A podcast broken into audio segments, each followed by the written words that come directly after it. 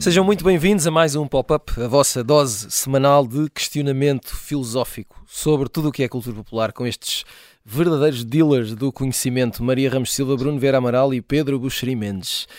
Esta semana vamos falar de gente uh, mais ou menos famosa. Uh, vamos tentar perceber que novos lugares ocupam as celebridades no espaço mediático, as razões e as consequências. Temos tudo o que é famoso em todo o lado ao mesmo tempo na Boa Dica. Eh, é sobretudo televisão que vamos aqui falar esta semana uh, e, portanto, uh, vamos ligar aqui o emissor e vamos começar por uma uh, observação minha, também tenho direito, não tenho nada a agradecer. Um, ehm, parece. Pedro, vamos começar por ti, porque és uma pessoa experiente neste, neste campeonato. Ajuda-me aqui a entender isto. Um, ehm, podemos afirmar que, que, os concursos eh, na TV, não sei se podemos dizer concursos, jogos, passatempos, eh, não sei bem qual é a expressão mais correta, uh, os que são mais vistos hoje não têm uh, concorrentes de facto, não é? Ou seja, uh, como nós tínhamos antigamente, que eram os anónimos que se inscreviam para ganhar um prémio Bem, uh, o programa mais visto da televisão portuguesa, um dos mais vistos, que hum. é o hum. Preço Certo, tem concorrentes anónimos. Mas, certo. mas pronto, eu percebo o teu. Estás a perceber a minha, a minha. Estou, tudo, tudo começa na, na, na coroação e no casamento de Isabel II, uh, que, que, em que as câmaras entraram pela primeira vez na abadia hum. do Westminster, pronto, enfim, televisão e tal, e isso significou que o povo, as pessoas normais, passaram a ter um lugar na primeira fila para espreitar as celebridades, não é? Os, os, os famosos, nós chamamos de celebridades, celebrities. Exato. O, o, o, os, eh, as pessoas da televisão sempre tiveram notoriedade e fama e, e o que queiramos dizer. E, e há cada vez mais, hum, desde, desde há uns anos, desde para aí há 20, 30 anos, há cada vez mais canais e cada vez mais plataformas e cada vez mais oferta e, portanto, há uma necessidade de haver mais pessoas e, portanto, há uma necessidade de haver mais famosos e celebridades.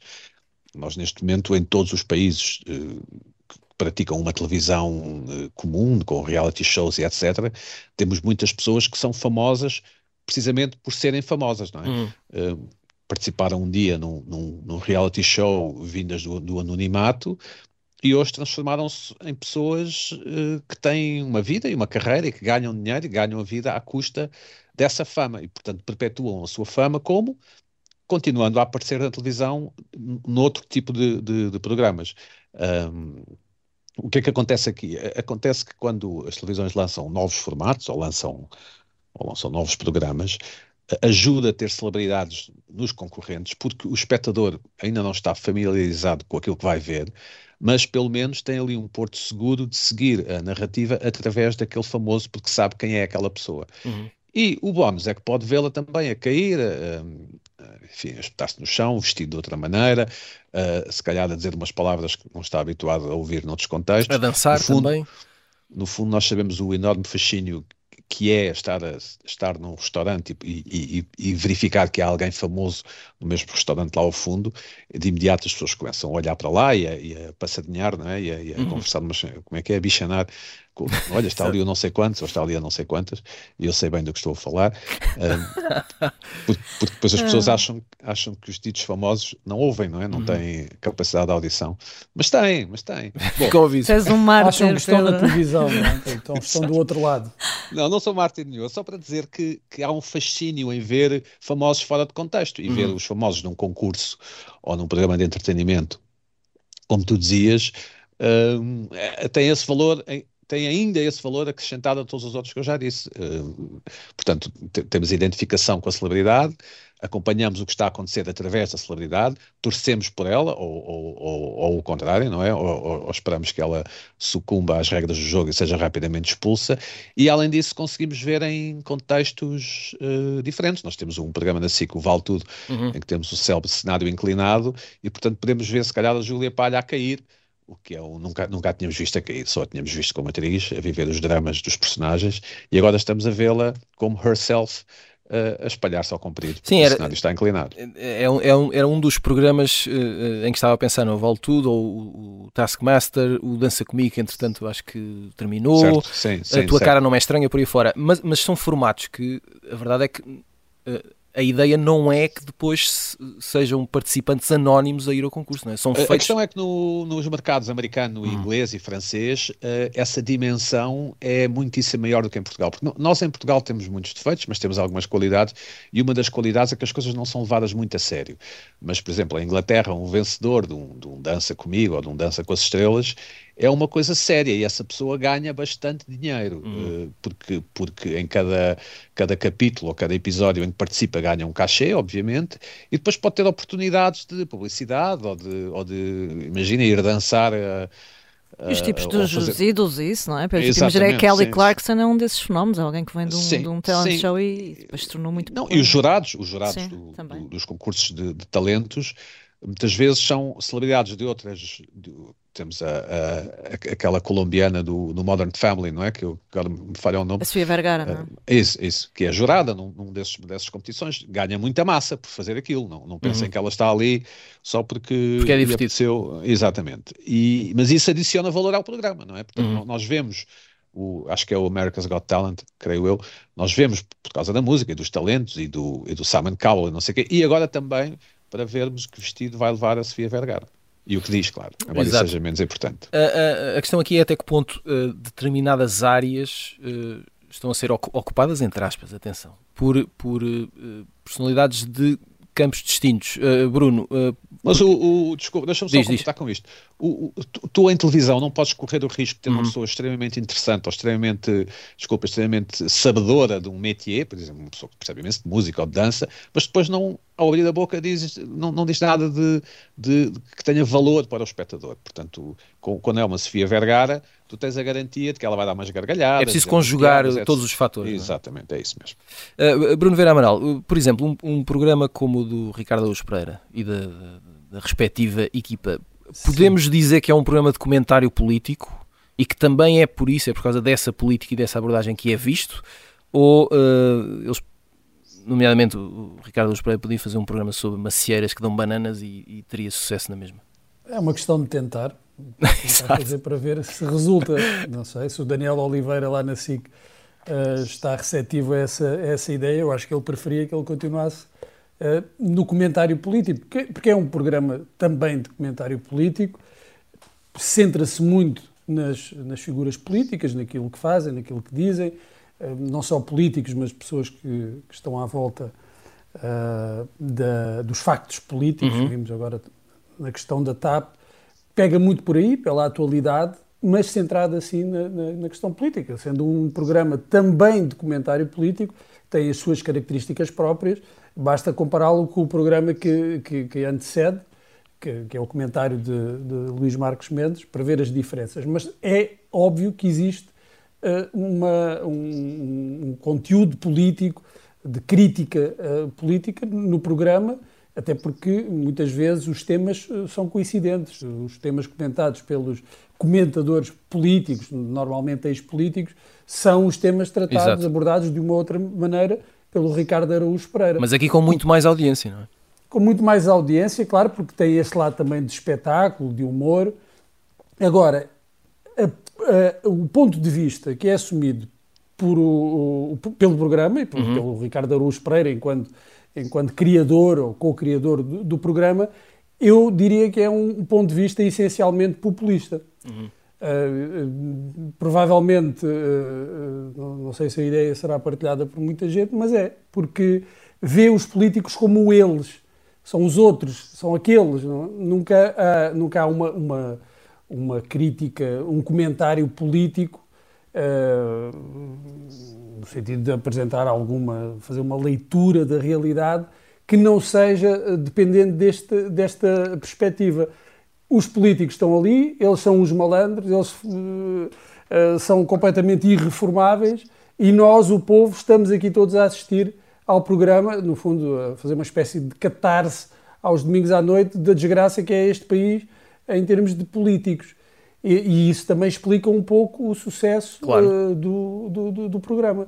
creio que se não se centrasse tanto na atividade, na, na, na atualidade política, teria, não teria tanto, tanto sucesso, apesar de uh, o Ricardo Araújo Pereira quer dizer, ser um, um asset, não é? Assim que se diz, uh, valiosíssimo e, e, sim, provavelmente, se fizesse um programa sobre uh, macieiras que dão bananas, até por ser uma coisa estranha, teria igualmente sucesso. Não sei se, se teria o mesmo efeito de catarse uhum. uh, que tem porque no fundo nós eh, ao domingo à noite quase que limpamos o espírito depois de tantas polémicas, casos e casinhos ao longo de, de uma semana.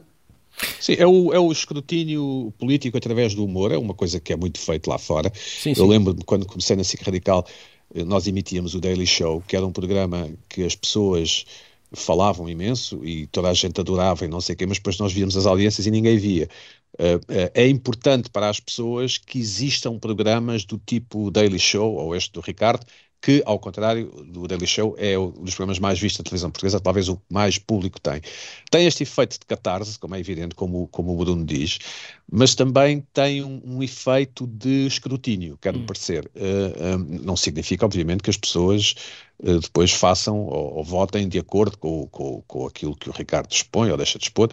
Eu acho que o Ricardo, acho, não sei, conheço, é agnóstico em relação a ao que as pessoas fazem, portanto, ele, ele, ele não, não tem uma ambição política, tem a ambição de fazer humor, suponho eu que ele está consciente do, dos poderes que o humor possa ter, ele, ele fala bastante sobre isso, Uh, eu acho é que o, o, o, as, as, pessoas em Portugal uh, são muito dependentes da televisão uh, para tudo.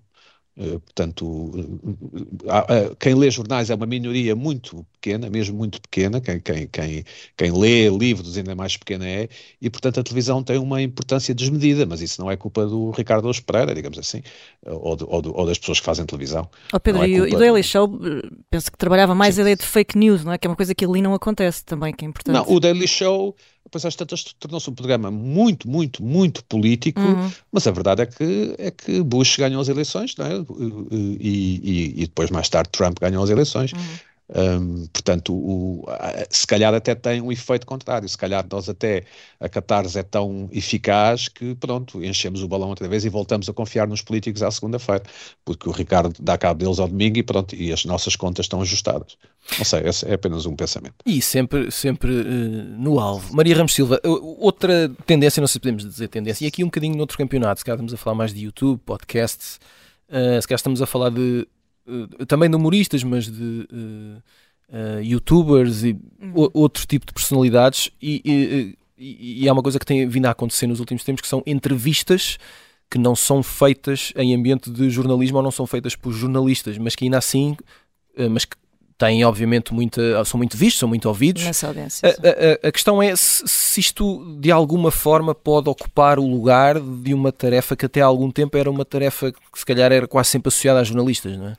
Eu penso que são registros concomitantes, não é? Uhum. E, eh, acho que podem e devem coexistir os dois. A mim o que me preocupa enquanto jornalista, e penso que, vai muito para lá dessa conversa, é o momento em que uh, as, as, ditas entrevistas jornalísticas transformaram todas em conversas. Portanto, é como se de repente já não há entrevistas, há conversas, hum. não é? Há assim um ambiente mais mais agradável, mais simpático, mais pachorrento, em que, que há... em que o jornalismo já não é um jornalismo com caninos e incisivos bem afiados, é um jornalismo com dentinhos de leite, e é isso, aí é que me preocupa, é quando, porque nem sempre estamos em contexto afável, descontraído, um, agora, obviamente, esses formatos podem e devem existir porque nós também queremos conteúdos mais uh, ligeiros uhum. e descontraídos em que as pessoas se sentem à vontade, numa zona controlada, quase de forma ritualizante, não é? Como alguns, alguns formatos conhecemos, um, que vemos de forma descontraída depois do almoço, em que as pessoas vão abrir a porta da sua alma e, portanto, contam aquilo que, que de mais íntimo, muitas vezes, que, que, não confessaram e que não confessariam a um jornalista de, de,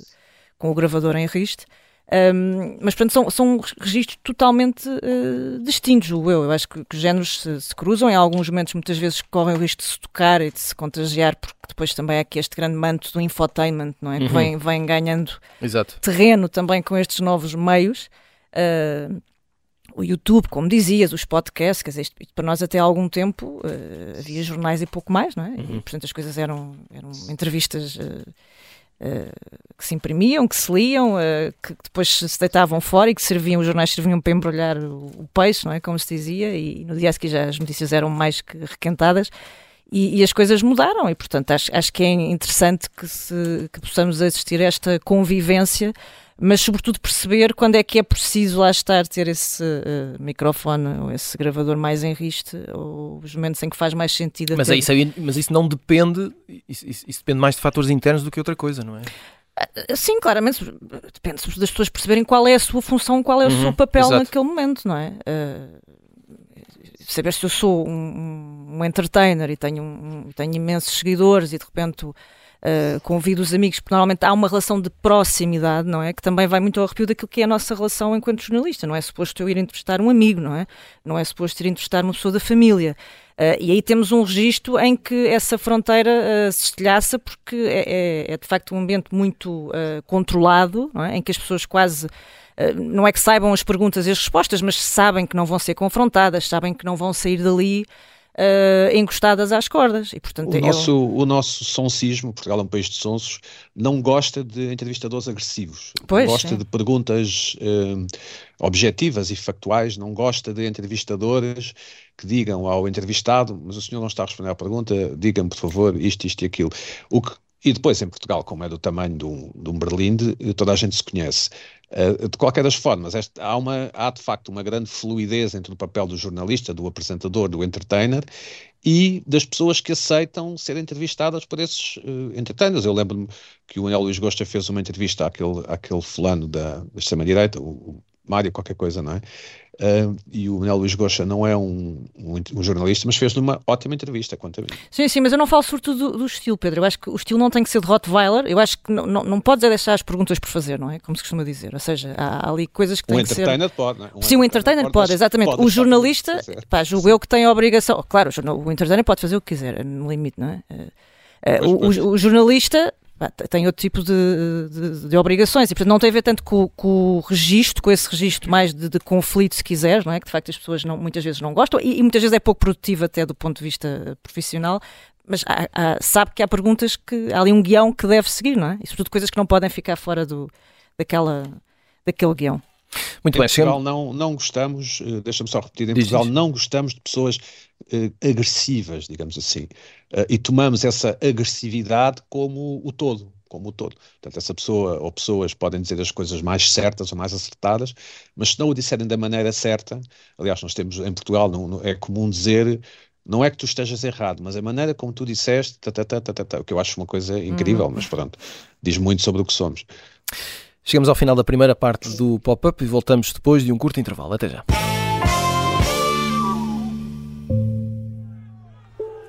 Gajo estar ali preso tanto mês depois ouvir falar português cada parte de fora. Tchê. Não se consegue descrever. Ninguém consegue descrever o que sente. Este é o Sargento na Cela 7. Uma série para ouvir em seis episódios que faz parte dos Podcast Plus do Observador. E assim, dá-me uma granada para dar uma arma qualquer, qualquer coisa. O meu o instinto, isso não me esqueço nunca mais, era continuar a dizer, agora vamos para o meio do Conacri e dar cabo destes gajos todos que estão... Episódio 6. O resgate. E eu nunca mais me posso esquecer do abraço que ele me deu. Não me esqueço. António Lobato foi o português que mais tempo esteve em cativeiro na Guerra de África. Sete anos e meio. Pode ouvir o Sargento na Cela 7 no site do Observador ou nas plataformas de podcast. Os Podcast Plus do Observador têm o apoio da Onda Automóveis. Bem-vindos de volta à segunda parte do Pop-Up. É como aquele remédio santo que se toma em várias doses. Neste caso são três: Maria Ramos Silva, Bruno Vera Amaral e Pedro Buxeri Mendes, que agora vão oferecer-nos aqui as suas sugestões da semana para sermos todos melhores pessoas, em princípio. Pedro Buxerimentos, queres falar-nos de um livro, O Império às Costas, de João Pedro Jorge? Da editora Objetiva, saiu esta semana. É um tema que me interessa muito, é sobre os chamados retornados, ou pelo menos a relação dos portugueses que viviam aqui na chamada metrópole e os portugueses que tiveram que abandonar os antigos territórios ultramarinos depois da Revolução de 74 e, depois das, das independências dessas, desses territórios. Um, é um tema que eu gostaria que fosse muito mais pop, que fosse muito mais, enquanto português, que fosse muito mais normal um, falar disto, haver ficção sobre isto, uh, mas é um tema ainda, enfim, que divide a sociedade portuguesa, de certa forma. Este livro do, do João Pedro Jorge tem muita informação factual. Uh, tem, o, João Pedro depois tem algumas opiniões ou, ou, tem algumas considerações com as quais podemos estar de acordo ou não, mas acho que não é esse o ponto. Uh, aqui é um, é um livro uh, muito completo ao nível de informação e, e, que eu recomendo vivamente a quem se interessa por, este, por esta questão dos chamados retornados, como é o meu caso. Uh, Império às Costas, de João Pedro Jorge. E esta semana estamos muito numa de livros, Maria Ramos Silva, ainda também meio, meio revolução, não é? João Bel Manta. Uh, sim, como estamos em vésperas de mais uma celebração do 25 de Abril, eu decidi passar pelo, pelo estirador do João Abel Mantas, ou seja, é? uh, ele tem uma obra vastíssima, um senhor com 95 anos, é incrível. Uh, da, da, pintura, obviamente, às capas dos livros do Cardoso Pires, a cenografia, os cartazes, os postres, o azulejo, a cerâmica, enfim. Este trabalho gráfico em concreto, que está reunido num grande volume, é uma reedição com o selo da tinta da China, chama-se Cartoons 1969-1975 foi publicada precisamente em, pela primeira vez em 75 pelas edições do jornal. Eh, e eu penso que para muitas gerações, eu penso, tenho quase a certeza, será a primeira vez que têm acesso eh, a estas imagens, porque, enfim, foram publicadas em jornais que já não existem, uhum. que já uhum. desapareceram. Uh, é um tipo de trabalho que muitas vezes se perde precisamente porque vai sair nestes periódicos e, portanto, é, é difícil ter esta noção também cronológica uh, e esta possibilidade de compilar este trabalho todo e, sobretudo, porque nos dá aqui uma ideia de fresco do que era uh, o pré-25 de Abril, a Revolução e depois também o período do PREC, que é muito, muito ilustrado pelo, pela Belmanta, um, incluindo também aquele ato, uh, desde o final de 73 até a Revolução, em que ele esteve impedido de publicar uh, à conta de um processo envolvendo, vejam bem, para as pessoas que não têm noção, isto é, é, hoje falamos de cancelamento, na altura falávamos mesmo de censura, infelizmente, uh, e por causa de um, de um, de um póster em que brinca com a, a bandeira nacional, uh, enfim, esteve impedindo de, de, de, mostrar o seu trabalho. Portanto, se puderem, é um volume generoso, mas eu penso que vale a pena, Cartoons 1969-75. E para ver, Amaral, tu queres falar-nos de um, uma pessoa cujo trabalho prezas muito, que é o Paul Schrader. Paul Schrader, e não é um filme, é um livro, uhum. um livro que ele já escreveu há 50 anos, é um ensaio uh, sobre o estilo transcendental no cinema, e esta análise uh, centra-se em três realizadores, três grandes realizadores, o Ozu, Bresson e o Dreyer, uh, que, que ele vê como exemplos deste estilo transcendental no cinema, para descobrirem e saberem o que é, leiam o livro. Este livro tem a vantagem, o facto de só ser publicado cá em Portugal ao fim de 50 anos tem uma vantagem, é que traz uma introdução, um prefácio que é de 2018 eh, e é um prefácio eh, tão bom como o resto do livro e eh, traz à discussão outros realizadores que destes 50 anos também entraram aqui por estes caminhos do estilo transcendental, incluindo nesses realizadores o português Pedro Costa, eu gosto muito do cinema e dos argumentos, não só o que ele realizou, mas também os argumentos que escreveu, como o do Taxi Driver, do Paul Schrader. Acho que é um dos grandes, se não o maior realizador religioso, uh, num sentido lato, em atividade e recomendo este ensaio uh, publicado pelas edições 70. Muito bem, vamos aqui uh, continuar com a nossa conversa desta uh, semana, que está aqui em modo multiverso ou Inception. Temos eh, essas três brilhantes celebridades a falar de pessoas famosas. Pedro Buxerimentos, eu tinha aqui uh, uma outra pergunta, pedido fazer várias perguntas, mas queria aproveitar e não perder este lado, falar um bocadinho de jornalistas também, que eu sei que é um tema que tu prezas bastante. Uh, e, e, falar da coisa ao contrário, em vez de serem celebridades ou famosos, seja por que razão for, com mais mérito ou menos mérito, a, a, a desempenhar atividades que se calhar até há algum tempo não estavam habituados a desempenhar, uh, podemos falar hoje cada vez mais de, por exemplo, jornalistas a caminho de, de, de serem celebridades e de serem gente famosa e de terem eh, arrasto nas redes sociais e, e uh, se é, isso é uma inevitabilidade, porque é o mundo em que vivemos, ou é, ou é algo que tem a ver com a procura de, de números, tem a ver com o mercado? É interessante porque o jornalismo uh, afirma-se sempre como neutro, não é? Porque uhum. o jornalismo supostamente não em toma partido. Exato. Uh, mas o jornalismo é reportar, por exemplo, o resultado ontem no Benfica. Uh, e, e, depois, em princípio, já não será o jornalista a dizer mais nada, porque, porque aí caberá ao comentador, ao opinador, não é? Um, a questão é que nós nos relacionamos, todos nós nos relacionamos com pessoas, mesmo que essas pessoas estejam sentadas numa cadeira e estejam do outro lado do ecrã. Um, durante a pandemia, por exemplo, alguns dos, dos meus colegas da, da, da, SIC e de outras estações de televisão tiveram um papel importante um, para que as pessoas mantivessem a calma, vou usar uhum. esta expressão, durante, durante a Covid. E isso teve a ver com a credibilidade que essas pessoas, que os tais anchor, os, os, os apresentadores de, de, serviços noticiosos, que em Portugal fazem sempre questão de dizer que são jornalistas, embora nos Estados Unidos, por exemplo, não tenham que ser necessariamente jornalistas, tem a ver com a credibilidade que essas pessoas têm uh, junto do público, o que também as obriga a essas pessoas a terem comportamentos, uh, enfim, não podem ir dançar uh, uhum. Para cima das mesas de um bar numa despedida solteiro, como se calhar eu e tu, Tiago, podemos. Sim, por exemplo. vamos vamos, vamos todos imaginar agora esse momento. Exato. Exato. É, é um trade-off, é um trade-off, ou seja, é, é, uma consequência da credibilidade que tem, tem que estar à altura do seu papel. Uh, Obviamente, depois caberá a cada um deles decidir, se, por exemplo, se têm redes sociais ou não, ou e o que é que fazem nessas redes sociais. Às vezes acontecem episódios em que as pessoas têm redes sociais e, e, e, acham que está tudo bem, mas depois alguém faz um comentário, depois outra pessoa não resiste a comentar o comentário e pronto, e perde-se um, perde um pouco o controle da coisa.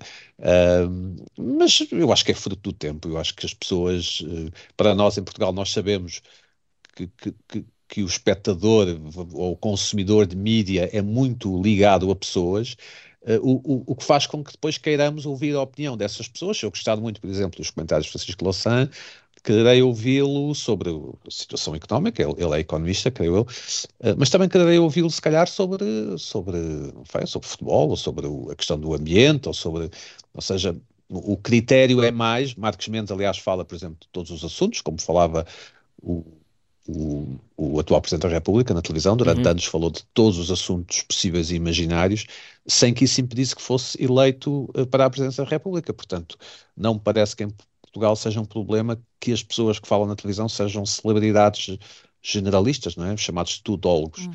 Pelo contrário, isso parece ser até premiado uh, desde que essas pessoas tenham, mantenham um comportamento consentâneo com a imagem e com a postura que criam ao longo dos anos.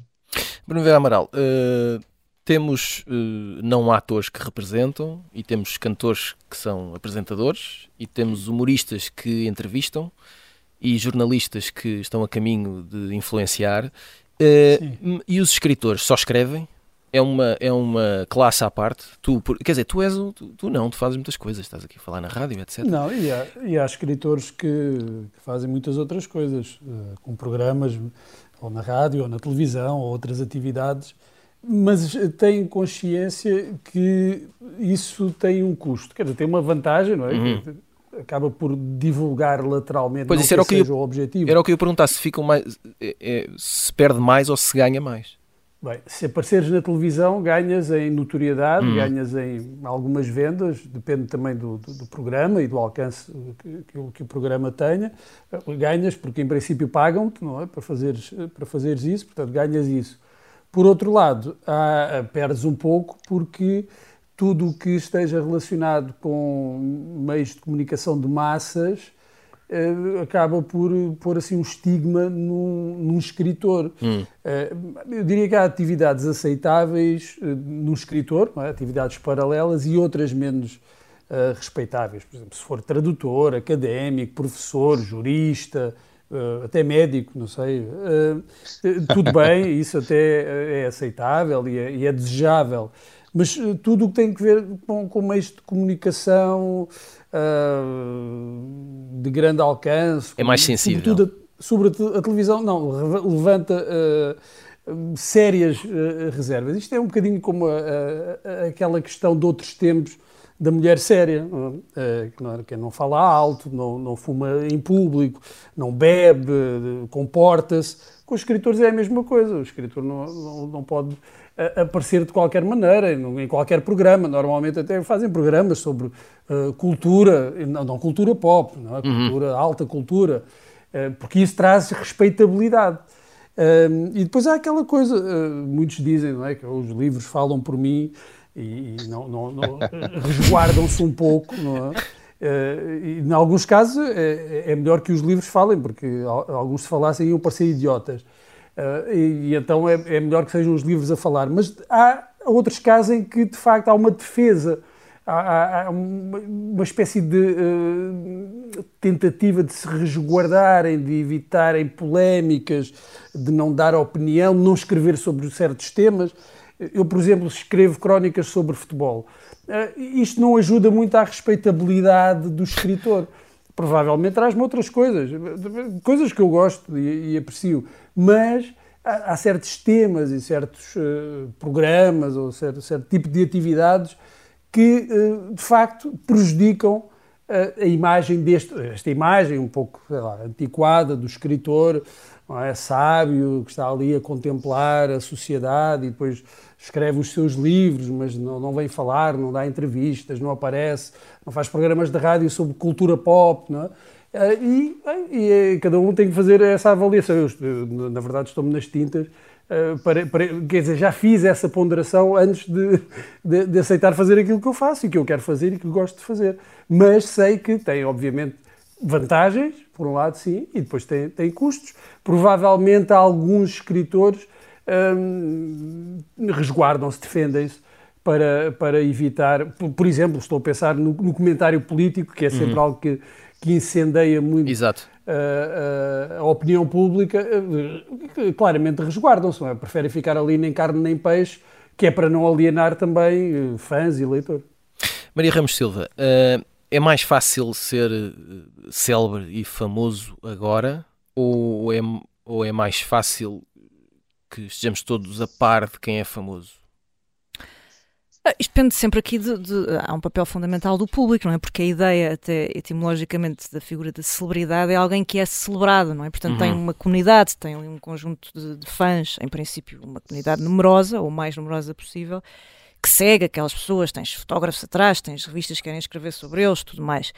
Um, os americanos, nós, enfim, temos menos categorias aqui da arrumação. Os americanos têm uma série de, de, de hipóteses, por exemplo. Nós temos desde as celebridades A-list, não é? Que são o topo do topo, são aqueles tipos muito famosos que estão na, na moda de cima, uhum. uh, que nós reconhecemos imediatamente, sei lá, um Brad Pitt, por aí fora. Um, depois tens aqueles de, da B-list que já são, já têm ali um protagonismo um bocadinho mais reduzido. Um, na C-list, imagina, acho que são aqueles tipos que já foram muito conhecidos, mas agora nós mal nos lembramos deles, Exato. por aí fora. Uh, até imagina a D, que são aquelas figuras mais obscuras que vêm, por exemplo, dos programas de, de reality show, que eu acredito que enfim, aqui tenham um astro maior porque o país é mais pequeno, mas eh, na América é um bocadinho mais difícil tu partires pedra se vieres de, de, de um programa desses, porque, enfim, estamos a falar de mais gente, mais concorrência. Claro mais espectadores e tudo mais. Um, eu diria que é mais fácil tu conseguires de alguma forma. Um, ou seja, tens mais meios à tua disposição para seres famoso. Tentar ser uma, tu... uma, um famoso por conta própria. Lá. Sim, porque lá está, e o Pedro também falava disso. Tu, tu, tu hoje podes ser famoso pelo simples facto de seres famoso, uhum. não é? Uh, se tiveres a, a, sorte, e quando eu falo aqui de sorte, falo também, obviamente, a combinação de uma série de outros ingredientes, mas a, a tal sorte, quase de lotaria, de de repente teres uma comunidade de seguidores consistente nas tuas redes, seres uh, uh, identificado pelas, pelas, marcas certas ou pelas pessoas certas e, e conseguires xingrar nesse sentido. Agora, eu, eu percebo que seja complicado, e aqui também indo um bocadinho ao mundo que o, o Bruno falava, Percebo que nós hoje vivemos numa era de, de completamente, enfim, coberta pela ideia de marketing e, e, nem todas as pessoas têm na sua natureza essa capacidade de se venderem de uma forma eficaz. E, portanto, eh, percebo que seja incómodo, mas também percebo que isto seja, venha desde o início, do, enfim, do, do, do início da sociedade de espetáculo. Também é uma questão política, também é uma questão política, porque há um, há um certo desdém uh, pelas pessoas dos reality shows, os concorrentes dos reality shows. E eu lembro muitas vezes em conversas que é uma forma de ascensão social, não é? Porque uhum. um, e, e, ser famoso dos reality shows, digamos assim, dá imenso trabalho. Uh, não, não, não quer dizer que fosse um trabalho que eu gostasse de ter, ou que, mas dá imenso trabalho, porque de facto tens que ir, tens que ir a festas e depois no dia seguinte às 8 da manhã tens que ir à televisão, depois tens que ir à rádio, depois tens que dar autógrafos, depois tens que Sim, subir, tens uma agenda, tens, tens uma agenda que está muito ligada aqui. Sim, sim. é trabalhoso, é trabalhoso manter-se nesse loop. Nós podemos achar que é inconsequente e que não acrescenta valor à sociedade, admito que não, mas uh, não, não é qualquer concorrente de reality show que, que, consegue depois perpetuar essa sua condição, vá. Certo, eu aqui o que, o que percebo que causa alguma, uh, enfim, que traga mais constrangimento para algumas pessoas, é, é a ideia de que, imagina-te, um dia és ator, estás a estudar um método, não é? E, e, no outro percebes que a única forma, até és um tipo com algum talento e capacidade, mas que a única forma de dar nas vistas é, de repente, teres uma conta em que estás a publicar fotos em fato bem na praia, não é? E, e percebo sobretudo neste caso as indústrias culturais, que seja difícil uh, as pessoas encaixarem este tipo de lógica e sujeitarem-se a este tipo de lógica, não é? Percebo uh, que, que, lá está, que se esse marketing funcionar bem, pode ajudar alguém que tem imenso talento também, admito que sim, uh, mas alguém que não é assim tão talentoso e que de repente é famoso, lá está só por ser famoso, enquanto há uma série de, de, de tipos com imenso talento e com imensa capacidade que vão ficando pelo caminho, mas enfim, eh, eh, mais uma vez, percebo que, que, a questão, apesar de ser muito amplificada pela questão das redes, não, é? Eh, não, seja, não seja nova e, a questão da justiça nesta ascensão também seja uma questão antiga, enfim. Difícil, difícil é dizer que não a 2, 3, 4, 5 mil euros por fazer um post a falar Não, claro uma, que sim, e, e aliás, eu, eu, eu é acho, é difícil. Não, claro que sim, e, e é evidente que também é, nós até temos uma realidade, eu penso que é interessante, porque normalmente o conceito de celebridade, sobretudo associado, uh, isto do ponto de vista numérico, associado às redes, uh, estima-se muito por teres um milhão de, de, seguidores, não é? Aquela marca de um milhão. E tu cá, sendo um país extremamente pequeno, com cerca de 10 milhões de habitantes, tens duas, três, quatro figuras que conseguem chegar a esta fasquia, o que é absolutamente uh, impressionante, não é? E portanto acho, acho, que faz todo o sentido que, pois, obviamente... Que... Os invejosos dizem que são bots, não é? que são bots. Os invejosos, sacanas. Exato. Muito bem. Antes de irmos embora, Santinho, a habitual viagem no tempo, porque isso é que era bom. I'm only laughing on the outside. My smile is just skin deep. If you could see inside, I'm really crying. You might join me for a weep. Estamos a ouvir Jack Nicholson, que faz anos este sábado, faz 86. Uh, eh, o que eu pedi aqui à rapaziada não foi para escolherem o filme favorito com Jack Nicholson, mas uh, qual a personagem interpretado pelo ator de que mais gostam. E aqui estávamos a ouvir Nicholson a fazer de Joker no filme Batman de Tim Burton. Foi a escolha do Pedro Buxerimentos. Pedro, porquê este Joker? É, porque houve ali uma altura em que estávamos sempre a levar com o Jack Nicholson, uh, sempre. O, fez aquele filme com o, com o Tom Cruise, não é? O, militar, que é um militar qualquer da Marinha, fez o As Good As It Gets, fez, isso, fez Onde é que andava o Gene Hackman, Pedro? Sim, isso, isso. E, e, eu já não aguentava o Jack Nicholson, porque, vinha sempre que era o melhor ator do mundo, era o melhor, provavelmente o melhor ator, o melhor ator isto, o melhor ator aquilo. E gostei de facto imenso de o ver no Batman, que é de 89, não é? Este é o Batman uhum. do, do Tim Burton. Gostei imenso de o ver neste filme. E pronto, e foi a minha escolha. Muito bem, vamos ouvir a, eh, a escolha da Maria Ramos Silva. Far as your voice gonna carry ain't too far for me to turn right round and hit you in the eye. Your brain gonna fry out here, you know that? Aqui, uh, Jack Nicholson mais novo. Bastante mais novo, sim. E a produzir também este filme, aliás, é engraçado porque o, o Montelman dizia anos mais tarde que foi o pior erro da vida dele foi pôr uh, o o Jack Nicholson a, a, produzir este filme, porque eu acho que era muito chato com o orçamento e dizia sempre isto não vai chegar, isto não vai chegar, então andava ali preocupado com os dólares e aquilo foi uma dor de cabeça. Estamos a falar do filme The Shooting? The Shooting, exatamente. Foi um dos. Alguns filmes eles fizeram juntos, nesta altura é um western, uma espécie de road western quase, em que ele faz de, de vilão, de Billy Spear. E não sendo, obviamente, um dos filmes uh, mais conhecidos, eu, eu, eu, gosto imenso deste, porque também gosto imenso do, do Montelman. E, um, e acho que o Nicholson vai, vai muito bem. Vai muito, muito bem. bem. Uh, e agora a escolha do Bruno Vera Amaral. Probably. Yes, positively. It's where he was drowned. What? There's no time to be shocked by the truth. The coroner's report proves that he had salt water in his lungs when he was killed. Just take my word for it, all right? Now, I want to know how it happened, and I want to know why, and I want to know before Escobar gets here, because I don't want to lose my license. Bruno, uh, estamos a ouvir uh, um certo de Chinatown. Uh, um dos grandes uh, filmes de, de, daquele período do Jack Nicholson. Um, ele ganhou o Oscar pelo Voando sobre um Ninho de Cubos, uhum. o primeiro Oscar foi por esse filme, mas tem ali eh, antes também outros grandes filmes, como o Five Easy Pieces, uh, do Bob Rafelson, ou o Último Dever, do, do Al Ashby, em que ele faz grandes papéis. Este aqui, do Chinatown, é talvez o melhor. Eu, eu, eu, prefiro este até ao voando uh, sobre um ninho de cucos, em que ele faz de um, de um detetive privado. e tem aquela famosa frase de eu quase perdi o nariz e olha que eu gosto do, do meu nariz, gosto de respirar pelo nariz. Uhum. e, e, é, é, uma grande personagem, é um grande filme do, do, do Polanski e esta é a minha personagem preferida do, do Jack Nicholson. Muito bem, chegamos ao final de mais um pop-up. Voltamos na próxima semana. Até lá. Thank